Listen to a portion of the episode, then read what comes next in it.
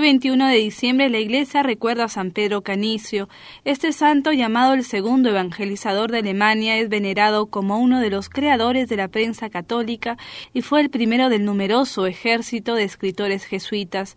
Nació en Nimega, Holanda, en 1521. A los 19 años consiguió la licenciatura en teología y para complacer a su padre se dedicó a especializarse en abogacía. Sin embargo, tras realizar algunos ejercicios espirituales con el padre Fabro, que era compañero de San Ignacio, se entusiasmó por la vida religiosa, hizo votos o juramentos de permanecer siempre casto y prometió a Dios hacerse jesuita.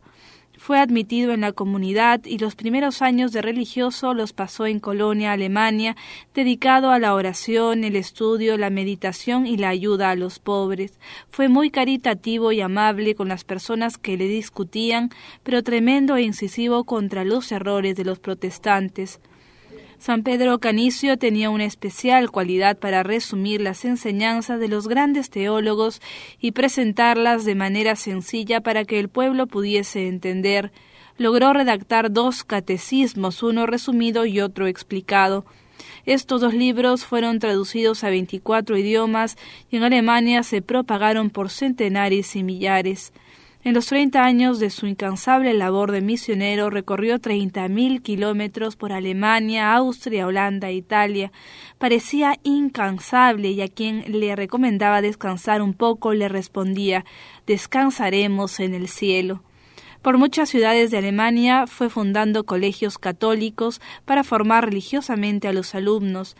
Además, ayudó a fundar numerosos seminarios para la formación de los futuros sacerdotes.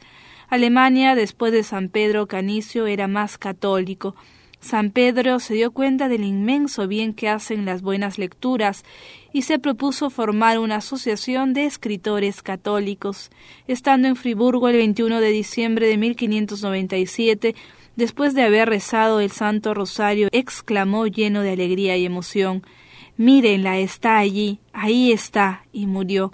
La Virgen Santísima había venido para llevárselo al cielo.